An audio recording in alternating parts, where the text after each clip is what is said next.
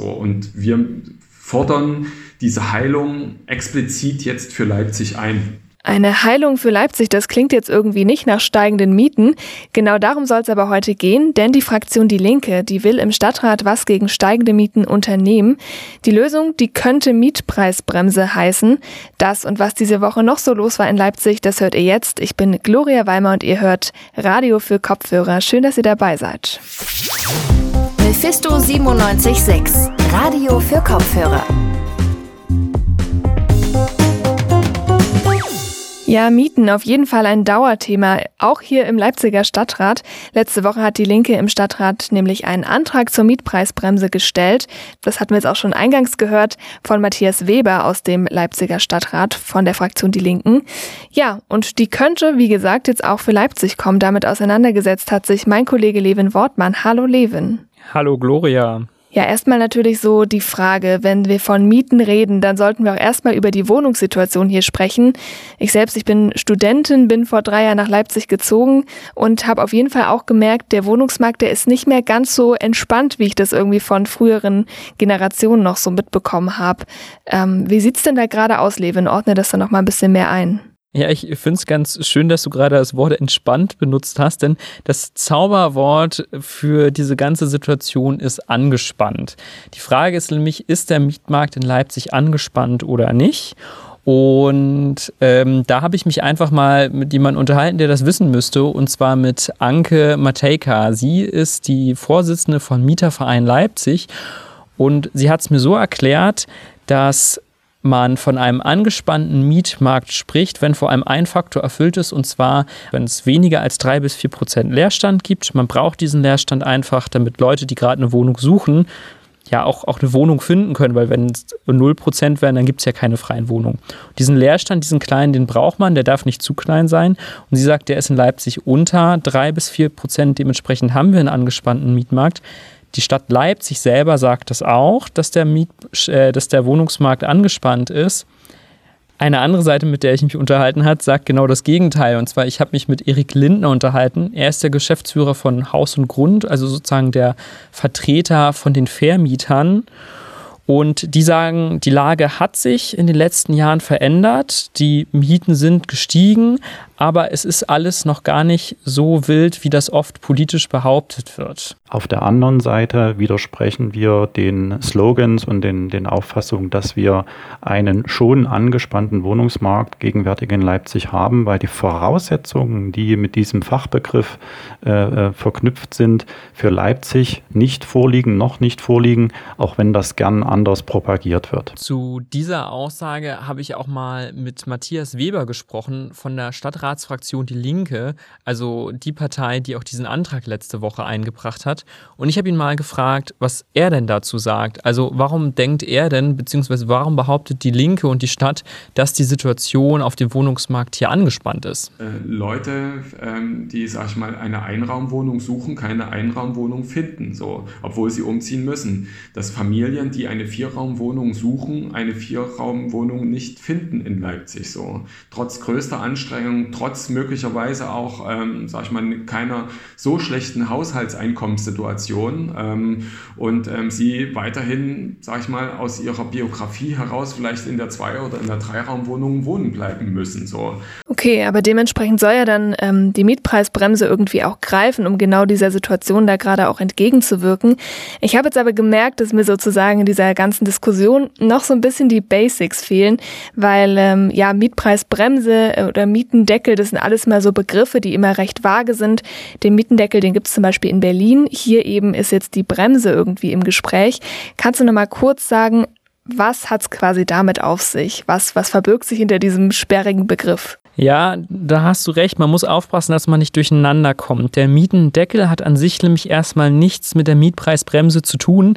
Er wird aber oft erwähnt, wenn es darum geht. Der Mietendeckel ist relativ undynamisch, denn es wird das Ganze einfach gedeckelt. Man sagt, okay, die Mieten dürfen nicht über diesen Preis XY rübersteigen.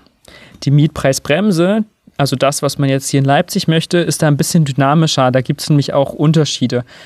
Es funktioniert eigentlich auch gar nicht so kompliziert. Man muss es einmal verstanden haben. Es gibt nämlich zwei unterschiedliche Mieten, von denen man sprechen muss. Es gibt einmal die Bestandsmieten und die Angebotsmieten. Ähm, die Bestandsmieten, das sind sozusagen alle Mieten, die jetzt gerade gezahlt werden. Man guckt sich an, in diesem Gebiet hier wohnen die und die Menschen und die zahlen im Durchschnitt so viel Euro für den Quadratmeter. Und die Angebotsmieten, das sind die Mieten von den Wohnungen, die jetzt gerade frei sind und neu vermietet werden sollen. Zum Beispiel die alten Mieter sind ausgezogen, es wurde renoviert, es gibt einen ganz neuen Mietvertrag oder äh, es wird ein neues Haus gebaut, das jetzt vermietet werden soll. Die Mietpreisbremse, die greift jetzt dann bei den Angebotsmieten. Das funktioniert auch relativ einfach. Man guckt sich da einfach an, wie ist so der durchschnittliche Mietpreis und sagt, die Angebotsmieten dürfen maximal 10% höher sein als der Durchschnitt.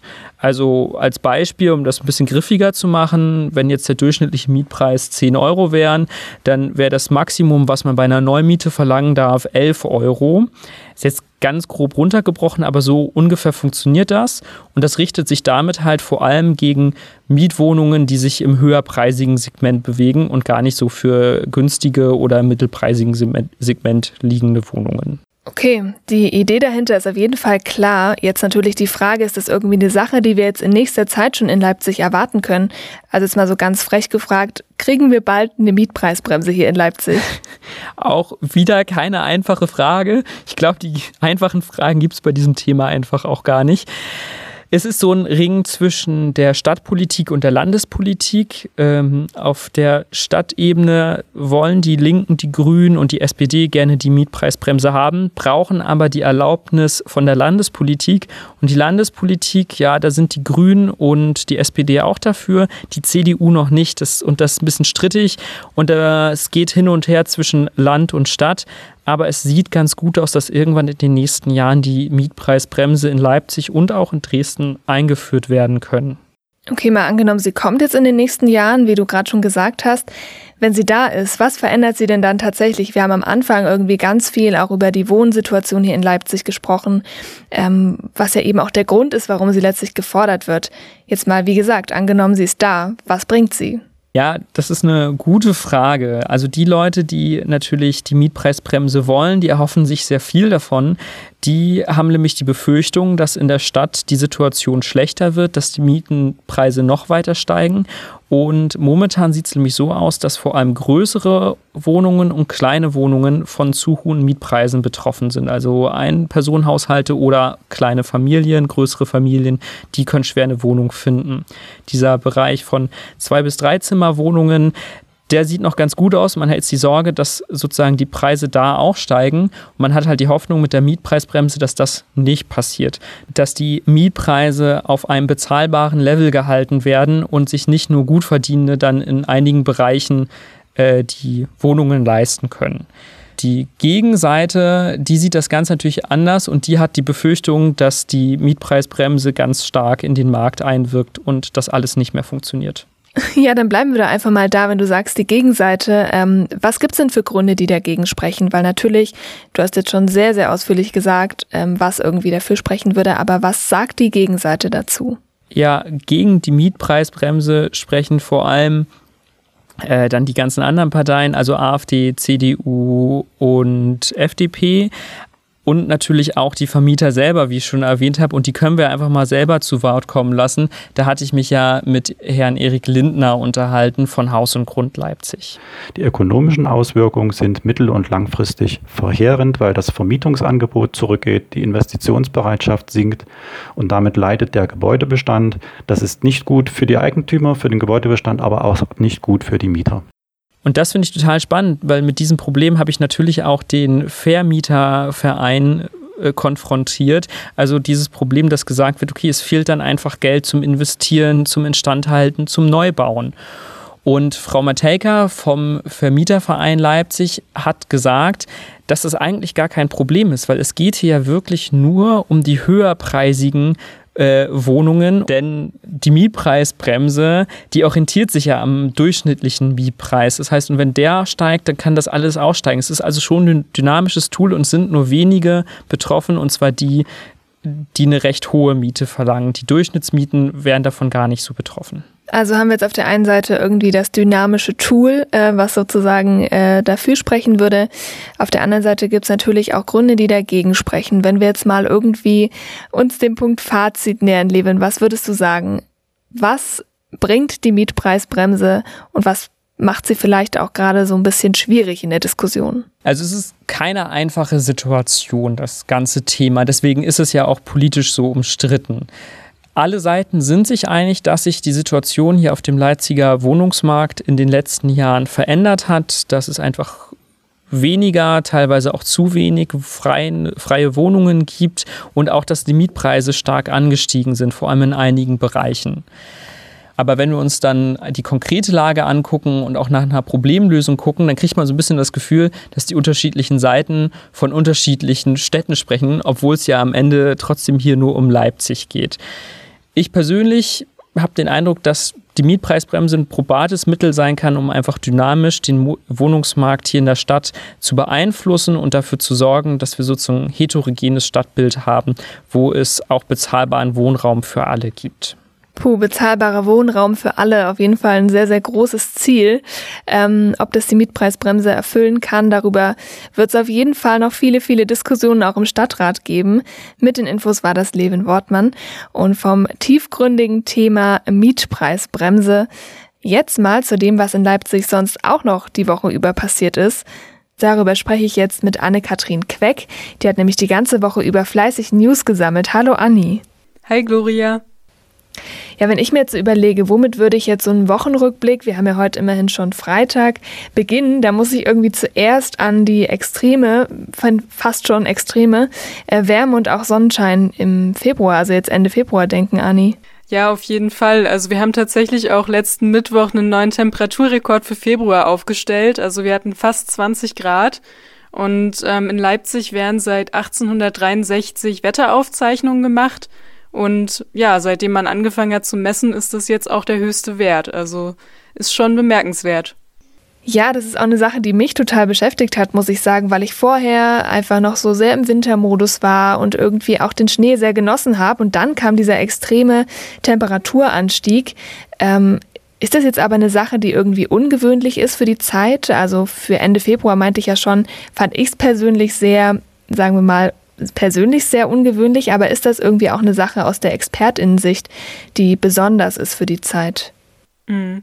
Ja, also auf jeden Fall ist es erstmal ungewöhnlich, weil man ja solche Temperaturen echt normalerweise erst später im Jahr hat. Also ich glaube, es ging vielen Leuten so. Es hat sich so ein bisschen sommerlich angefühlt. Manche haben schon den Grill ausgepackt. Und ähm, ich habe da mal bei Professor Wendisch vom Institut für Meteorologie nachgefragt und der hat mir dazu Folgendes gesagt. Es ist einfach so, wenn man jetzt mal einen warmen, eine warme Woche hat, eine ungewöhnlich warme Woche, dann heißt das noch lange nicht, dass ich, äh, dass das ein Zeichen der Klimaänderung ist. Genauso wie wir vorher ja eine starke Abkühlung hatten und äh, wirklich niedrige Temperaturen, minus 17 Grad, sowas und äh, über, über Wochen hinweg Schnee, was genauso ungewöhnlich war. Ja, also mit anderen Worten, was wir jetzt gerade erleben, ist eigentlich gar nicht so ungewöhnlich. Also man hat ja immer so einen Temperaturdurchschnittswert, der für jede Jahreszeit oder für jeden Monat als normal gilt, aber natürlich muss man auch immer mal wieder ein paar Ausreißer nach oben und unten haben, denn so wird ja das Mittel am Ende gebildet. Also so hat es auch Professor Wendisch erklärt. Und ähm, ja, also alle paar Jahre kommt das dann eben mal vor, dass man dann im ja, im Februar schon irgendwie sich sonnen kann und die Grillwurst auspackt oder so. Ja, sehr schöne Formulierung auf jeden Fall. Ähm, ich finde auch, also das überrascht mich jetzt schon ein bisschen auch das zu hören, weil ich habe auf jeden Fall irgendwie auch hinter diesen enormen Temperaturunterschieden, da habe ich persönlich auf jeden Fall an den Klimawandel gedacht. Gibt es da denn eine Verbindung dazu? Ja, das ist leider sehr kompliziert. Also ich habe auch Professor Wendisch gefragt und der hat mir erklärt, dass äh, es natürlich einen Klimawandel gibt oder die globale Erwärmung, aber dass es total schwer ist, die konkreten Zusammenhänge festzustellen und Ursachen. Also da spielt so viel zusammen und es gibt extrem viele verschiedene wissenschaftliche Theorien, die teilweise auch sehr plausibel klingen, aber dadurch, dass es alles es ist alles so komplex ist, ist es halt wirklich äh, sehr schwer, da das jetzt eindeutig zu sagen. Also momentan sind das wirklich alles nur noch, also oder sind das alles Spekulationen? Okay, also extremer Wetterwechsel ist nicht automatisch gleich dauerhafte Klimaveränderung. Sind ja erstmal gar nicht so schlechte Nachrichten. Nicht so gute Nachrichten gibt es da aber vom Dezernat für Soziales, Gesundheit und Vielfalt hier aus Leipzig. Das hat ja diese Woche den Suchtbericht für 2020 rausgebracht. Und wenn ich da gleich mal so spontan was zu sagen kann, mein Gefühl war, dass auch so das Thema Sucht sich gerade auch in den letzten Monaten unter Corona, unter ja auch viel einfach zu Hause und allein sein sehr, sehr verändert hat. Und mir ist besonders, da war die Stimme weg, und mir ist besonders auf Social Media aufgefallen, dass irgendwie viel mehr beispielsweise Alkohol konsumiert wird. Ist das auch eine Erkenntnis, die man irgendwie in diesem Drogenbericht oder in dem Suchtbericht wiederfindet?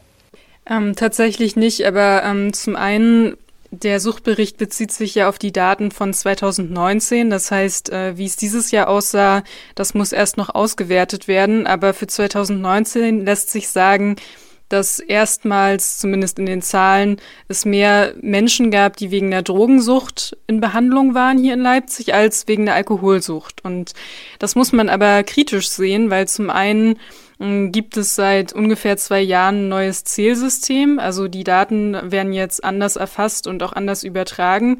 Und zum anderen ist es natürlich auch so, dass der Großteil der Süchtigen sich eben gerade nicht an die Suchthilfe wendet. Das heißt, man hat da nur einen kleinen Bruchteil und das spiegelt jetzt nicht eins zu eins wider, was hier in Leipzig passiert. Gibt es denn eine Droge, die da irgendwie ganz besonders im Fokus steht?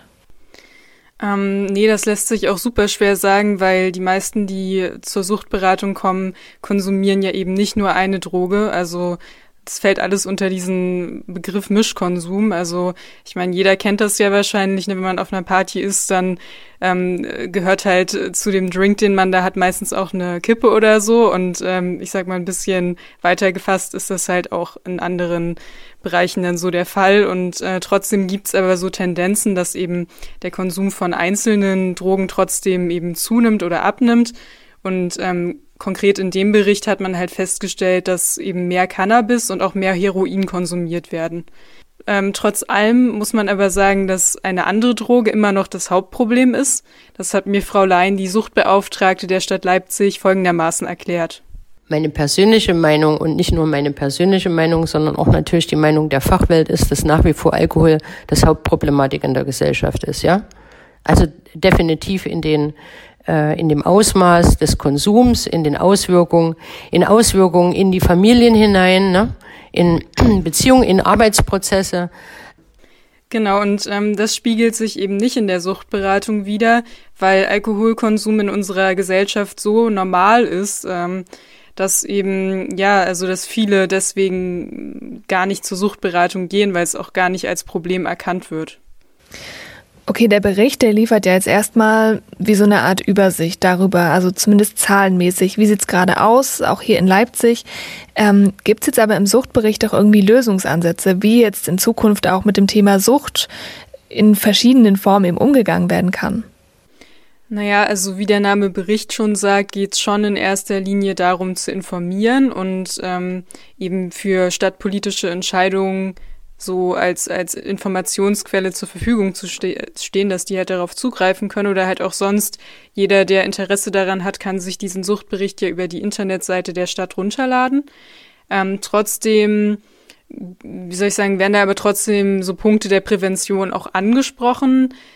Aber die konkreten Konzepte und Strategien, die es teilweise ja eben auch schon gibt, ähm, nicht unbedingt nochmal extra. Also es, es gibt nämlich hier in Leipzig natürlich schon einige Sachen, also irgendwie Angebote für Jugendliche oder äh, Streetworker, die sich äh, konkret zum Beispiel auf Erwachsene spezialisiert haben und so weiter. Und da gibt's auch ständig eine Weiterentwicklung der Angebote und irgendwelche Projekte und so weiter. Also da, ja, da ist man schon ziemlich aktiv. Ja, ein Thema, was ja auch irgendwie in den letzten Wochen und auch ja vor allem die letzten Wochen äh, dominiert hat oder auch viel lokal ähm, diskutiert wurde, waren ja auch die Massenentlassungen bei Durstexpress, also dem Getränkelieferanten. Das hat ja deutschlandweit viele Mitarbeiterinnen und Mitarbeiter betroffen, hier in Leipzig beispielsweise auch über 300. Jetzt gibt's dazu aber Neuigkeiten, Anni, denn es wurde ja eine Entlassungssperre eingeführt. Was heißt es denn jetzt genau für die Mitarbeitenden? Genau, also ähm, normalerweise muss das folgendermaßen laufen. Also es gibt im Kündigungsschutzgesetz eine Klausel, die sagt, wenn ein Unternehmen also Massen an Leuten entlässt, dann muss das der Agentur für Arbeit mitgeteilt werden. Und das ist aber nicht sachgemäß oder ordnungsgemäß passiert.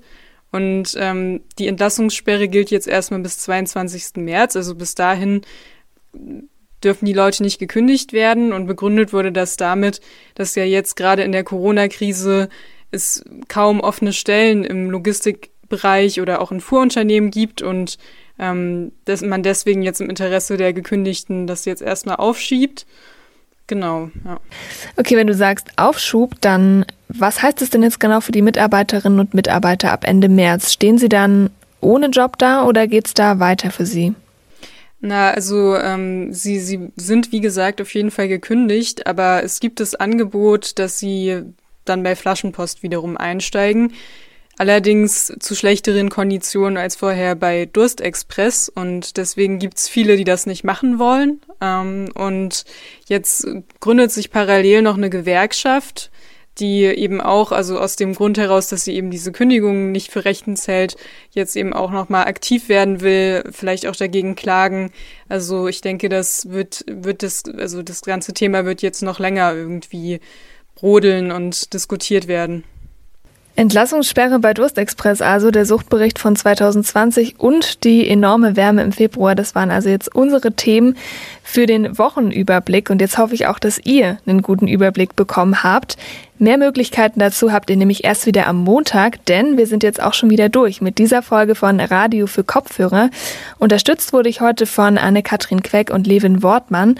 Und wenn ihr jetzt sagt, ich will jetzt irgendwie noch viel mehr von Mephisto 976 hören oder sehen, dann schaut mal auf unserer Website radiomephisto.de vorbei und auch auf unseren Social Media Kanälen. Ich wünsche euch jetzt aber erstmal ein wunderschönes Wochenende, genießt die Sonne und macht's gut. Ciao. Mephisto 976, Radio für Kopfhörer.